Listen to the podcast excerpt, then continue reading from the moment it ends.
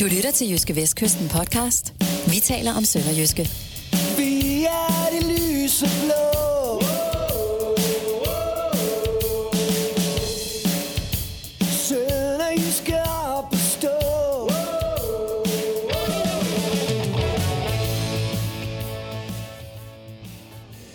En udesejr over FC Midtjylland, et nederlag hjemme mod Vejle og en 2-1-sejr ud mod Fremad Amager i pokalkvartfinalen. Det har været resultaterne af de tre første kampe for Sønderjyske efter vinterpausen. Vi finder plusser og minuser, men så skal vi også tale rigtig meget om øh, Michael Bukholst farvel til Sønderjyske, teammanager og head of scouting, som altså i går i talende stund forlod Sønderjyske. I studiet er journalist Kim Mikkelsen fra Jyske Vestkysten og Jonas Brønd Nielsen, sportsredaktør samme sted. Og øh, lad os bare starte med at indrømme, at vi blev taget lidt med bukserne ned i går, da nyheden om øh, Michael Bukholsts øh, afsked den kom. Vi var lige kommet øh, ud fra studiet efter at indspille en podcast. Ja, eller Og i så- hvert fald optaget. Ja. Du er sådan lidt musikpræget der, du siger indspillet.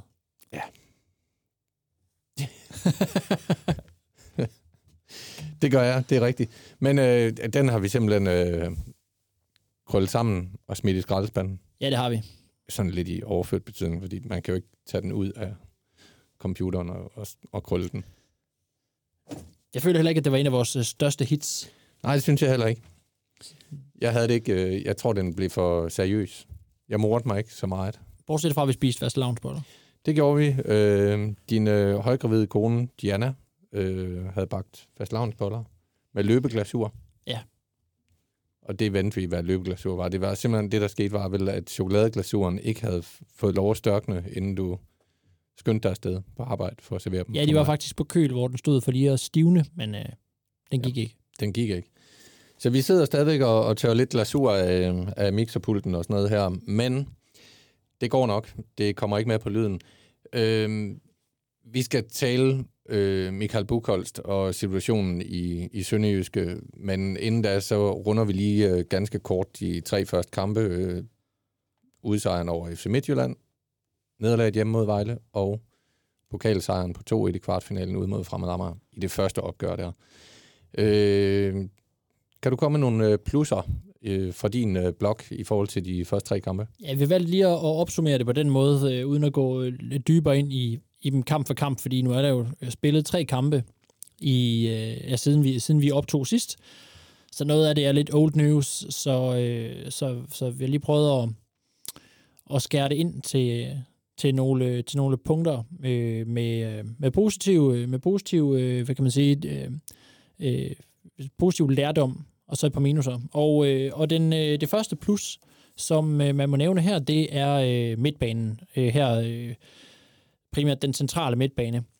Øh, Rasmus Vinderslev har været lidt en, en form for åbenbaring, må man sige. Øh, spillet en forrygende kamp mod, mod FC Midtjylland. Øh, fik genvalg mod Vejle og gjorde det også virkelig godt der. Øh, jeg synes, at han er den, øh, den spiller, der har øh, markeret sig bedst. Den spiller, der har, der har været Sønderjyskes bedste, hvis man kigger på de tre første kampe øh, samlet i en. Nu fik han ikke meget spilletid mod Fremad Amager, men, øh, men gjorde det virkelig, virkelig øh, fremragende i de to første kampe.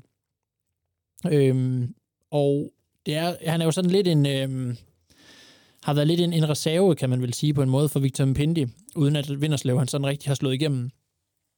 Og øh, Victor Mpendi havde så karantæne i den første kamp mod Midtjylland, og, og så blev Glenn nødt til at give genvalg til Rasmus Vinderslev øh, mod Vejle, han har nu spillet så godt. Mpendi kom så ind mod Fremad Amager, og, og måske er det den øgede konkurrence, han kan fornemme, der gjorde, at han virkelig, virkelig også leverede en øh, fremragende kamp.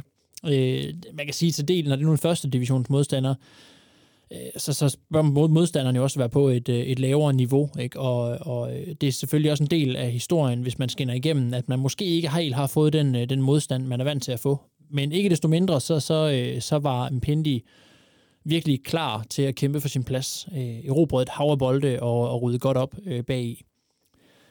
Øhm, og de to øh, de to spillere og deres fremragende præstationer har jo gjort, at en midtbane, hvor der potentielt godt kunne være nogle sprækker, den lige pludselig ser enormt stærk ud.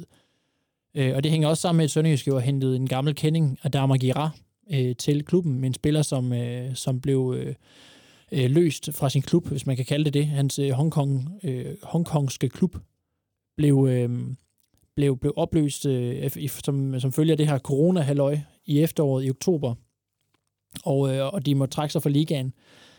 Øh, siden har han spillet to landskampe for, øh, for Burkina Faso mod Malawi i Africa Cup of Nations, hvor han har spillet 90 minutter, og øh, det gjorde han midt i november. Siden da har han så ikke spillet fodbold. Men, øh, men øh, Glenn Ederson fortæller, at baseret på de tests, man har lavet, og sådan som han spiller nu, så kunne han, hvis han var spilleberettiget allerede nu, øh, Gira, i princippet godt, øh, godt gå ind og bidrage nu. Ikke 90 minutter, men han kunne godt, han kunne godt spille.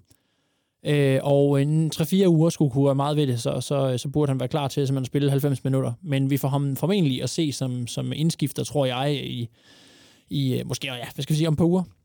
Øh, de tre spillere øh, er, jo, er jo, kan man sige, den her midtbane slider og kriger type øh, på midtbanen, som er, som er dygtig i erobringsspillet, og, og Gerard er også en dygtig, øh, en dygtig presspiller. Øh, jeg ser det lidt som, at, at Sønderjyske nærmest har fået to nye spillere, og ikke, og ikke blot en, øh, fordi Rasmus Vinderslev, jeg synes, jeg læner sig op af sådan et, et, øh, et, rigtigt gennembrud i den klub, han har spillet 50 kampe for, men aldrig rigtig kommet tæt på holdet, aldrig rigtig startet, øh, altså fundet sin startplads, øh, må man sige. Udover de tre, så har Sønderjyske faktisk en hel række andre midtbanespillere også. Mads Albæk, øh, Julius Eskesen, Rilvan Hassan, øh, Emil Frederiksen, og så Mads Hansen, der også er, er på vej tilbage. Øh, har jeg glemt nogen? Har jeg ikke nævnt otte? Jeg tror, det var 8. Ja. Ja. Og det, det, den, Til den, den, centrale øh, midtbane, vil jeg mærke, ikke også? Ja, de skal dække tre pladser, alle de spillere. Ja. Og, øh, og hvor det i efteråret så ud til, at Mads Albeck, Victor Mpendi og Julius Eskesen, det var sådan en ret klar øh, starttrio, og den bedste trio, hvor det, det, det, øh, det ofte var sådan, at hvis Sønderjyske skiftede ret meget ud, så faldt niveauet for meget. Det synes jeg ikke lige nu, det ser ud til at, at, at, at gøre, når der skal byttes rundt. Man kan, der synes jeg, at har nogle rigtig gode alternativer, man kan, man kan smide ind øh, på de her øh, positioner. Øh, flere af de her spillere spiller jo også nogle andre positioner på, på, på banen indimellem, særligt når Sønderjyske spiller med to midtbanespillere. Men, men altså, lige pludselig ser Sønderjyske øh, rigtig godt besat ud øh, på den centrale midtbane, hvor, hvor der ikke øh, for et par uger siden så ud til at skulle så mange skader til, før man kunne komme i problemer.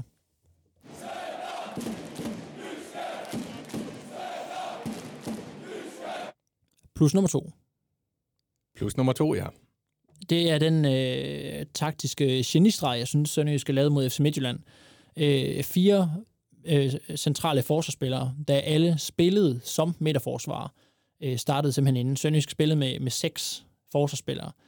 Jeg kan ikke huske, at jeg før har set i en Superliga-kamp, at et hold har stillet med fire midterforsvar, som så rent faktisk har spillet som midterforsvar. Øh, typisk, hvis der er mere end, end, end to eller tre på banen, så er det jo fordi, de spiller ud af position, som da Stefan Gardenman har dækket højre og venstre bak for Sønderjyske. Her spillede de som midterforsvarer, og, og det, der så skulle foregå på kanten, det tog de to wingbacks øh, sig af. Øhm, og, øh, og og det, det synes jeg var, det var enormt virkningsfuldt. Det var defensivt, men det var, men det var ikke udelukkende defensivt. Sønderjysk havde også en plan for, hvordan man skulle angribe Midtjylland. Øh, den her øh, betondefensiv, den frustrerede midtjyderne, kunne man tydeligt se, og det kunne man også høre Erik Svirtjenko sige efter kampen. Øh, det, var, det var et øh, taktisk træk, der, var, der viste sig at være øh, og virkelig at virke. Det gav jo, det gav jo sejren, kan man sige. Det var også en utraditionel og kompromilløs måde at tænke på, synes jeg. Og det synes jeg viser også noget om, at man også taktisk vil bruge alle midler for, for at vinde i, i det her forår. Og det synes jeg sådan set er meget, et meget interessant træk. Øh, skal vi tage træerne også? Ja, lad os bare få nogle flere plusser, nu vi er i gang.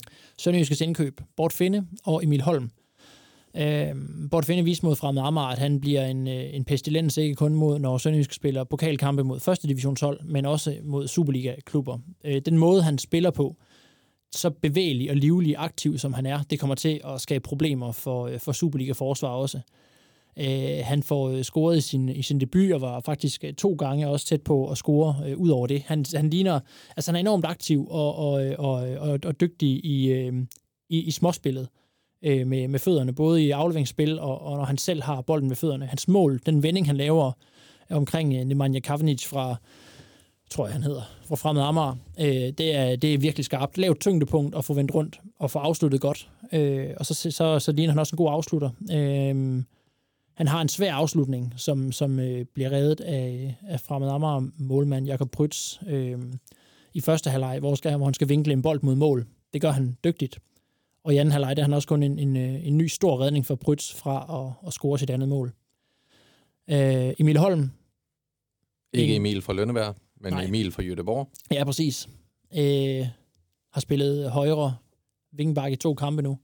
Og der synes jeg, han er altså ung alder, men jeg synes, han, øh, jeg synes, han virker til at være faldet, øh, faldet ind i rytmen i, i Sønderjyske forsvaret.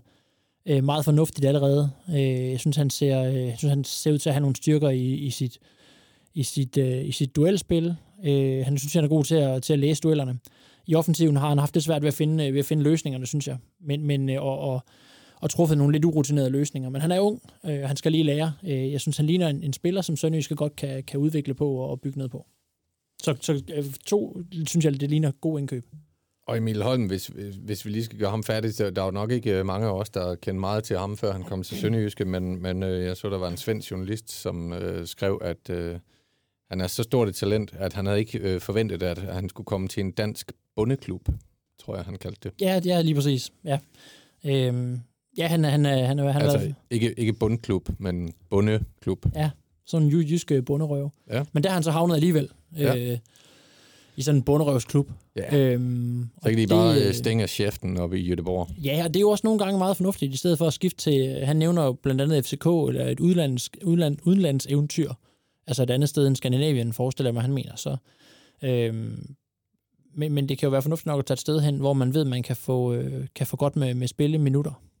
Nu er Emil Holm godt nok svensker, men, øh, men han øh, ved nu nok godt, hvem Alexander Bar er, og han har da i hvert fald kunne se på Alexander Bars karriere, at det var et godt træk at tage til Sønderjyske, frem for det, vi kalder større klubber.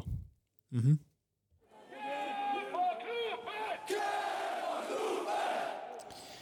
Det har ikke kun været plusser i øh, de første tre kampe, der har også været nogle øh, minuser, og øh, måske du kan finde to-tre stykker af dem også.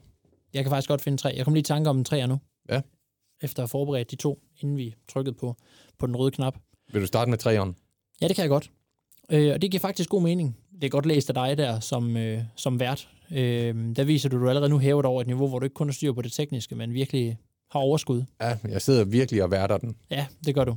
Det gør du. Så længe du ikke begynder at key-accounten. Ja, det skal vi ikke ud i. Emil Holm øh, spiller jo højre vingbak, og øh, det gjorde han også i kampen mod øh, Vejle, hvor øh, Magdal Hente var, øh, var skadet, og det betød, at Jeppe Simonsen blev rykket over i venstre side. Øh, og, og den rokade sker jo, fordi Sønderjysk øh, ikke øh, rigtig har nogen alternativer til den øh, venstre vingbak, øh, altså, som Magdal Hente spiller, udover at rykke den højre vingbak derover, nemlig Jeppe Simonsen. Og, og, og det synes jeg, vi har talt jo også om i transfervinduet, at Sønderjyske burde hente en venstre vingbak. Så der er dobbeltdækning på den position, fordi det er en position, der kan, der, der, øh, som, som man ikke bare lige sådan rykker en spiller øh, derud og spiller øh, på. Altså, øh, det, det er... Hvis, hvis en anden spiller, lad os sige en højrebenet spiller, skal spille den her position, som Magdal Hente spiller, så, så, øh, så mister man noget i, i, i afleveringsspillet frem af banen, øh, hvis en spiller ikke er lige så dygtig med venstre ben.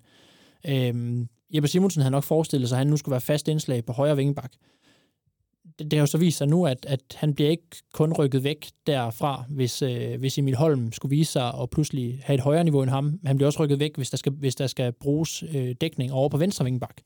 Og det giver jo, altså jo, jo en, en enkelt skade eller enkelt karantæne, der, der er det jo optimalt, hvis det kun skal give et enkelt spillerskift. Ikke? Øh, og, og der synes jeg, at det har afsløret det her, at hvis, hvis der kommer en skade i, i, øh, til enten højre eller venstre vingbak, så, så bliver Sønderjyske hurtigt lidt, lidt sårbar der. Ja, Ronny Ardebachi spillede jo pladsen i nogle træningskampe, og det er jo ikke nogen løsning, øh, viste det så tydeligt. Øh, Julius Eskesen gjorde det mod Fremad Amager.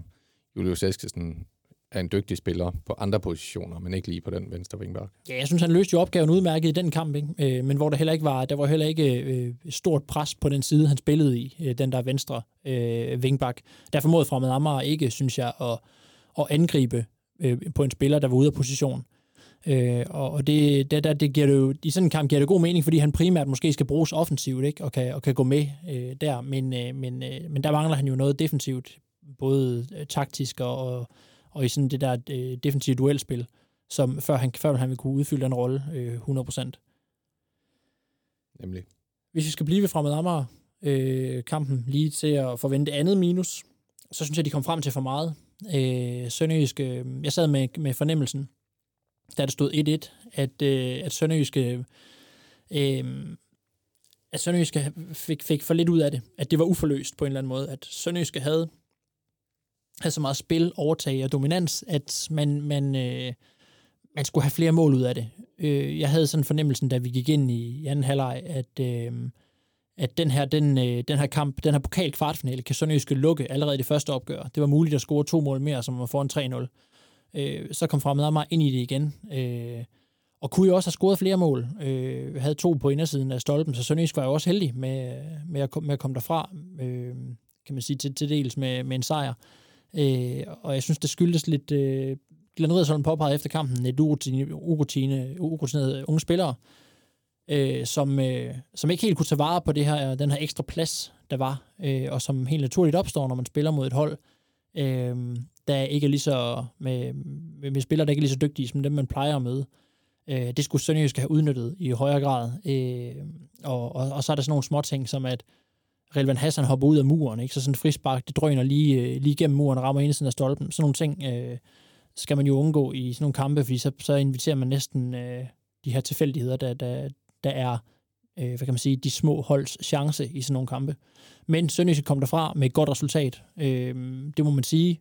Øh, og så som en, en, en, kan man sige, skal vi kalde det, en lille bitte bekymring omkring, at Fremad Amager kom frem til, til så meget. Men stadig et resultat, som bør kunne forsvares, skråstreg, angribes hjem i ja, Sønderjyske, Sønderjyske er i hvert fald, i hvert fald større, favorit, større favorit nu, end, øh, end holdet var inden den første kvartfinale. Ikke? Fremad Amager skal op og score to gange. Ja, og så holde Sønderjyske fra at score. Ja. Så øh, det lugter af en ny pokal semifinale til øh, Sønderjysk. Ja, det vil være en stor skuffelse, hvis ikke det lykkes. Men en skuffelse, det var jo hjemmekampen mod Vejle. Man havde lige vundet udkampen 2-1 over FC Midtjylland, mm. øh, forårspremieren, og så øh, har man den her hjemmekamp mod Vejle, og så er det, som du også skrev i Jyske Vestkysten, déjà vu. Ja, det var, og det, det, det er så det, det sidste og første minus. Nu starter vi med træerne. Ja. Nederlaget til Vejle. Øh, fordi det er præcis ligesom i øh, sæsonpremieren mod Midtjylland blev fuldt op af en Superliga-kamp mod Vejle, der så blev tabt. Og det der, det, der sker i begge tilfælde, det er jo, at man, mister, man, mister, man kan jo miste noget momentum. Øh, det giver jo et enormt boost at slå den forsvarende mester. Hvis man så efterfølgende taber til, til Vejle, som, som jo, øh, hvad kan man sige, i, i, i efteråret, okay, nu møder vi oprykkeren. Det, det skal helst give en sejr her, ikke? Øhm, og, øh, og det ender med et nederlag, og nu øh, mødte Sønderjyske så den, øh, Vejle på tredje sidste pladsen i, i, i rækken, og, øh, og tabte øh, igen. Det er klart, det er ikke nogen katastrofe at tabe til Vejle, men, men, men det er trods alt tre tabte point, og, og det her, øh, som, som jeg skrev i visen, synes jeg føltes som mere end blot tre tabte point, fordi Øh, fordi, både fordi muligheden var der til at kunne have vundet den kamp. Øh, Sønderjysk var ikke, var ikke skarp nok og ikke, øh, ikke helt... Øh, ikke helt klinisk nok op foran mål, men, men, men fordi det er en træls opfølgning på en enormt god start på foråret. Øh, øh, og det, det, er, det giver sådan en, forvandler den der følelse af at være kommet flyvende fra start til sådan en lidt lunken fornemmelse. Øh, at, have, at have slået øh, den forsvarende mester ganske vist, men, men så have fulgt op med, med trælsnederlag.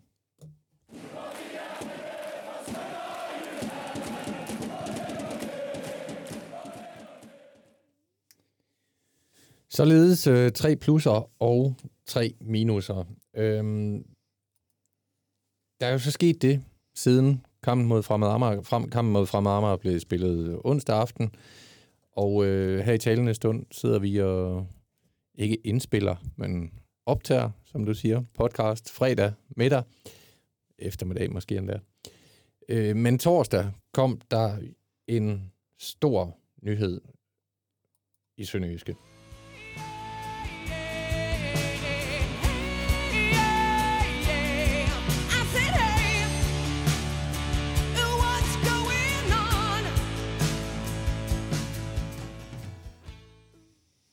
What's going on? Ja, altså... Ikke, ikke som ham der håndboldtræneren råbte en gang, what the beep is going on, men what's going on? Altså, Michael Bukholst, færdig i Sønderjyske. Teammanager og head of scouting.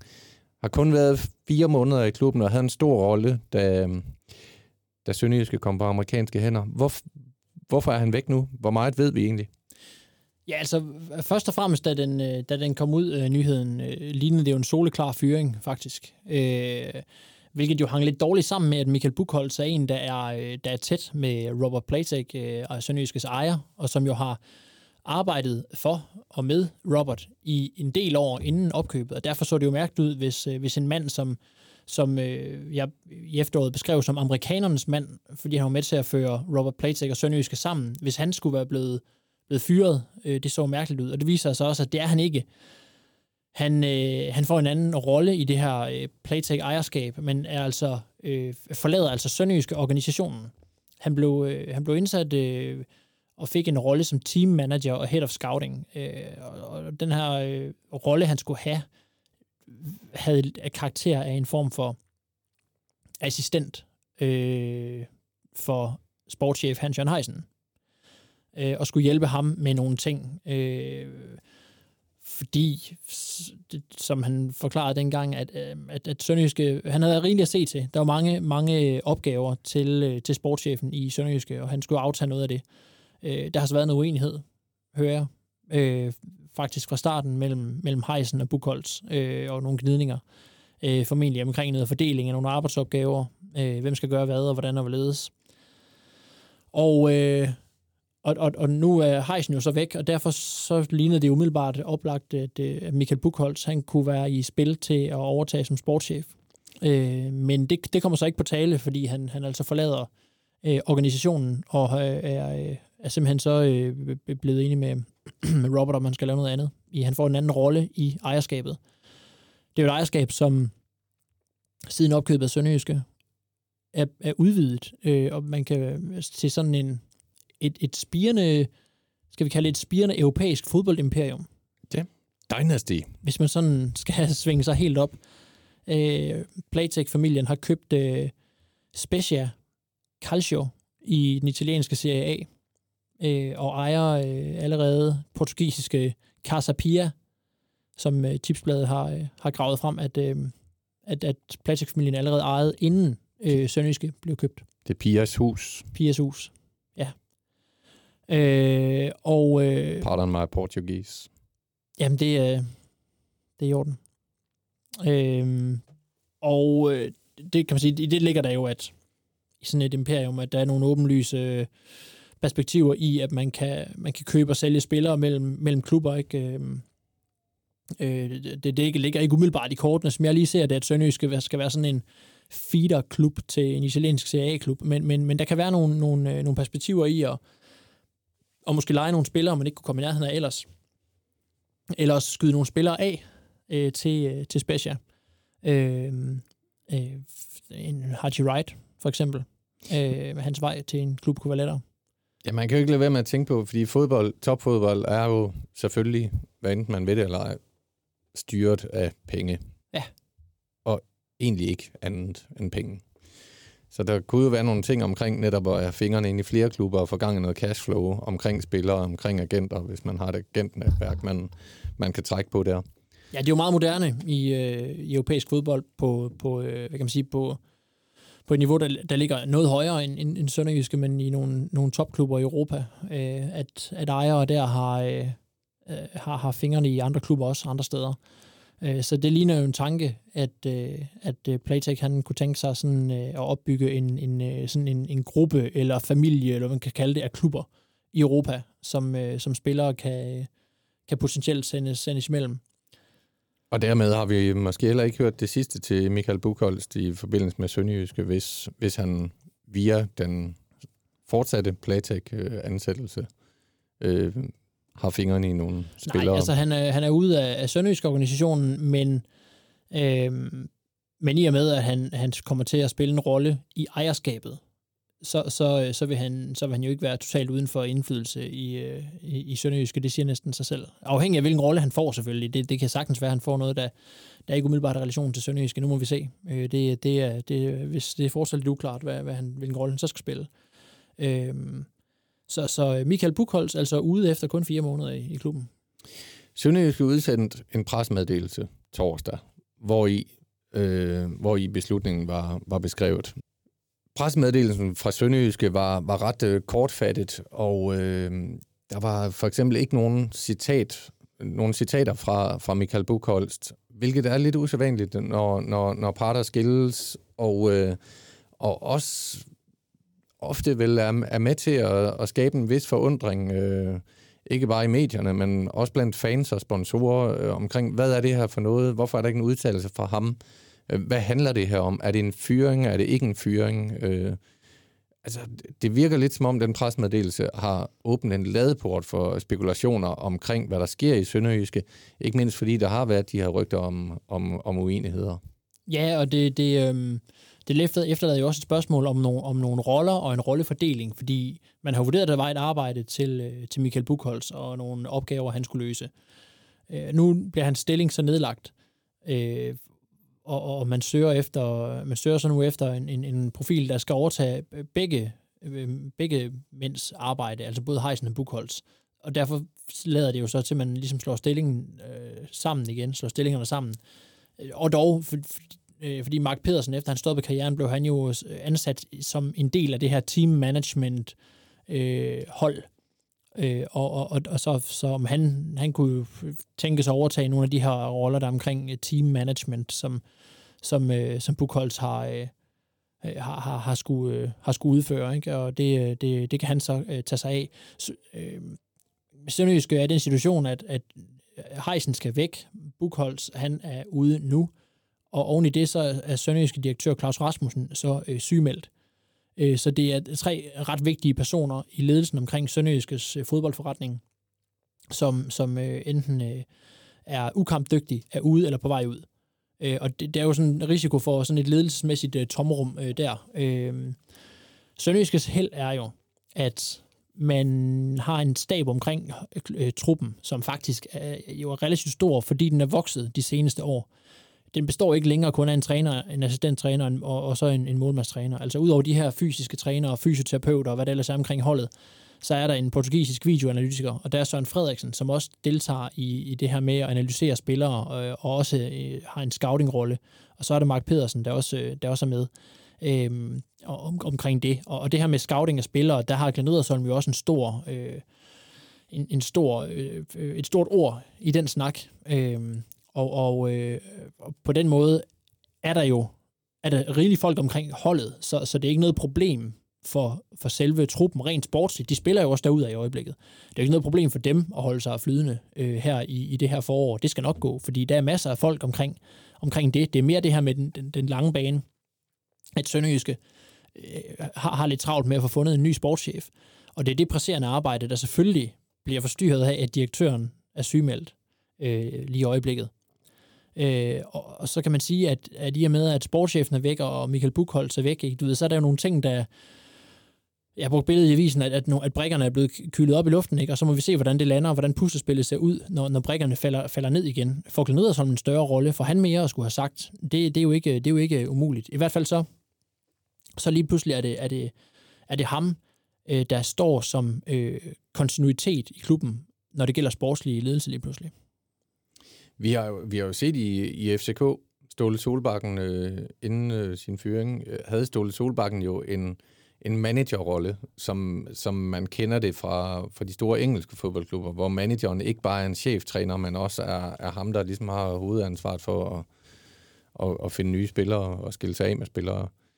Det, det var måske en mulighed at, at, at, at køre Glenn Riddersholm videre i sådan en rolle skal man sige, der skal man nok tænke på, at altså, i FCK øh, har der, nu siger jeg, at, at, at øh, holdet omkring holdet er, er vokset i Sønderjyske, men det er nok, tåler nok ikke nogen sammenligning med, hvad, hvad der har været i FCK. Der har også været for eksempel en teknisk direktør, Johan Lange, der var derovre, ikke?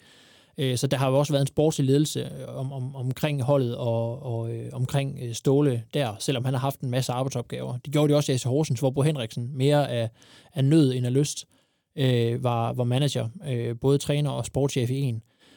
Øh, og om, om Glenn Edersholm, han kommer til at overtage nogle af rollerne omkring, som sportschefen har haft, det, det, det, det, det, øh, det, tror jeg, det tror jeg godt kunne komme til at ske, øh, at han får en, en, hans rolle ændrer sig en lille smule, og han får måske en lille smule mere, skulle have sagt. Jeg tror, jeg tror ikke, at han vil være interesseret. Det er bare mit helt gæt for egen regning. Jeg tror ikke, han vil være interesseret i en stilling, fordi jeg tror, det vil tage for mange timer væk fra det, han laver på træningsbanen. Og, og der tror jeg, han brænder for meget for sådan noget som altså udvikling af holdet, udvikling af, nej, udvikling af spillere i bund og grund. Altså at arbejde med spillerne på banen. Det tror jeg, han holder for meget af til at, at give de timer væk. Det er bare mit gæt, men det tror jeg. Da, da Hans Jørgen Heisen øh, blev offentliggjort som ny AGF-sportschef, øh, der var vi jo mange, der ikke ville være røget bagover i stolen, hvis, hvis Michael Buchholst havde fået jobbet Mm. efter Hans Jørgen Heisen. Nu, nu har der været de her, øh, de her, de her rygter omkring uenighed mellem, mellem Heisen og Buchholst. Øh, når nu Buchholst også er væk, øh, så, så begynder der at opstå nogle rygter om, jamen er det så over i retning af Glenn Riddersholm, der har været nogle, nogle uenigheder med, mellem Buchholst og Heisen. Øh, vi ved jo ikke, hvad der er op og ned, men, men det kører jo rundt med spekulationer lige nu. Øh, vi så som optag til en kamp, at, øh, at øh, en tv-station også øh, gik ind og, og, og lavede en sag ud af uro øh, internt i klubben og sådan noget. Vil det ikke tjene klubben bedre, hvis man rent faktisk gik ud og sagde, jo, vi har været øh, uenige omkring nogle afgørende punkter øh, omkring det sportslige. Der er vel ikke noget usædvanligt i, at der er uenigheder i en fodboldklub? Jeg, jeg, synes, jeg synes måske også, at klubben øh, ja, står for hårdt på deres afvisning af at, at svare på spørgsmål omkring, omkring det her, øh, den her situation. Og, øh, og jeg, jeg, tror ikke, jeg tror ikke, at den her... Øh, jeg tror ikke, den her øh, uro er tegn på, at Sønderjyske øh, på nogen måde er ved at gå i opløsning. Øh, jeg, det, det er lige så meget et udtryk for, tror jeg, at det har været, der har været enormt meget ro, altså lidt uro, og det er måske, måske sundt nok at få rystet op og rusket op i nogle ting en gang imellem. Øh, jeg tror bare, det er et udtryk for, at, at Sønderjyske øh, måske er, er lidt mere ligesom alle mulige andre fodboldklubber også er. At en gang imellem, så, så, bliver, øh, så bliver det lige, øh, så bliver det lige, øh, bliver tingene lige rystet godt og grundigt igennem. Øhm, Altså i og, med, i, i og med, at man er meget tavs omkring, hvad der egentlig foregår, så, så noget, som egentlig bare er uenigheder øh, og, og små skærmysler, dagligdags skærmysler i, i alle store fodboldklubber, det, det bliver lige pludselig pustet op til, og, og man bruger ord som uro. jeg synes, det er svært at vurdere, hvor, hvor dybt uroen og uenigheden stikker. Jeg synes, det er svært at, øh, at lige præcis sige, om det er, altså om, om, om hvilken, øh, hvad temperaturen er af, af, den, af den uro. Men i, i hvert fald så er det jo ikke mærkeligt, at der kommer nogle, øh, at hvis der kommer nogle pengemænd ind i en klub som her, at så vil man have noget magt og noget indflydelse. Og så er det jo ikke underligt, at der kan komme lidt gnidninger, hvis man øh, kommer ind, og, og, øh, og, og dem man så skal potentielt tage, øh, tage øh, indflydelsen fra, det er nogen, der har siddet der og har, og har øh, været vant til, at de har, har bestemt. Altså, forstår du? Det er, der, der lige pludselig er der nogle andre, der også har noget magt, ikke? Og, og, og så, så, så giver det jo god nok mening, at man, at man er uenig om nogle ting, når der kommer flere ind, der måske tænker på en anden måde. Det er måske meget sundt at være uenig for at, at anskue tingene fra, fra flere vinkler, end man har været vant til. Ja. Men som det er lige nu, ved vi jo ikke meget om, øh, hvad der kommer til at ske i Sønderjyske den næste uge eller den næste måned, udover at øh, der i hvert fald er en, en jagt på en øh, ny sportschef i gang.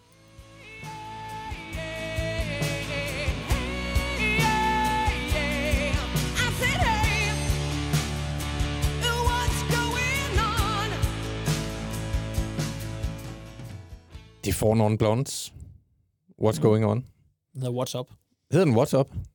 Det er mærkeligt, når hun synger What's going on. Ja, jeg synes også, det er underligt. Jeg havde også kaldt, jeg havde kaldt den What's Going On, hvis det var mig. Det kan være, der var, det kan være Bob Marley, han havde lavet en sang i forvejen, der hed det. Ja. Fordi han har i hvert fald lavet rigtig mange sange. Så kunne de have kaldt den, han har sagt hey, hey, hey, hey, hey, hey. Hvornår, hvornår er den fra? Øh, jeg kommer med et bud, der... Jeg siger... Um, 1995. Siger, nej, 94. 1994, siger jeg. Okay. Det plejer at være dig, der... Du har den der Google på din telefon. Så siger jeg, at den er fra øh, før det. Du kan ikke bare sige før det. Okay, så siger jeg Det- det- 93. det- Den er fra om tirsdagen. Okay, så siger jeg 93. Ja. Mm, Det hun spiller jo ikke særlig godt guitar i den forsanger. nej. Det er sådan meget klodset akkordskift. Men sådan tror jeg, det skulle lyde dengang. Det var jo lige i grunge-perioden. Ja, altså jeg må sige her, der står på øh, Wikipedia omkring What's Up, released i juni 1993. Derfor er jeg så ret spot on. Ja, vi er cirka lige tæt, kan man sige. du regnede med 1. januar øh, 93, jeg regnede med 1. Nej, jeg januar regner, altid 94. med, jeg regner altid med 2. juni, fordi det er min fødselsdag. Okay, ja, det er meget tæt på, så det, Ja. vil, jeg, det vil jeg godt indrømme. Jeg, Men ved du, er det fra altid, 94? jeg plejer altid at gætte på, at, at sange er udgivet i, i starten af et transfervindue. Men, øh, men Blur's Park Life, den er fra 94. Det er den. Og den hørte vi i den podcast, som er øh, som blev kasseret. Den bliver måske udgivet som bootleg senere til de ægte sønderjyske fans. Det er der nogle artige overraskelser i den. Så. Men øh, der talte vi blandt andet om den forestående kamp mod FC København. Så det kommer vi ikke til at snakke ret meget om nu. Fordi tiden er gået, som man siger, hvis man laver radio. What's up? Time's up. Time's up. Og øh, derfor er der kun at se frem, eller vi kommer ikke til at se frem mod den, men at nævne, at Sønderjyske mandag aften kl. 19 spiller udkamp mod FC København i parken, hvor taget er rullet over, sådan at undertegnet ikke skal sidde og fryse op på pressepladserne. For det er nemlig mig, der Ja, du, har, du skrev også, den, jeg sagde den anden dag, at du ville lige skrive til FCK. Og jeg tænkte, at det er dig, der har fået dem til at rulle taget over. Jeg synes, at øh, de ting, jeg har sagt, øh, er, er rigeligt dækkende til at, at belyse det emne. Okay. Så ikke flere kommentarer. Ikke flere kommentarer herfra. Okay. Udover at sige, at vi vender nok tilbage med en podcast igen på et tidspunkt. Det men, det er, men det er ikke sikkert, du er med i den. Fordi øh, din øh, strikkende fastlavnsbolle, bane, hustru, Diana, Et klaver er en hustru, du. hun er ordentligt klaverende hustru.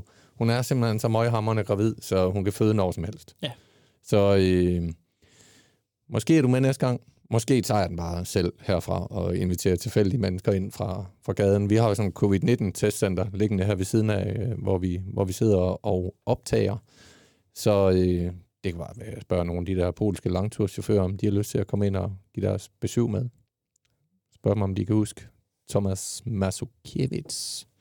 Den hidtil eneste polak i Sønderjyske, tror jeg.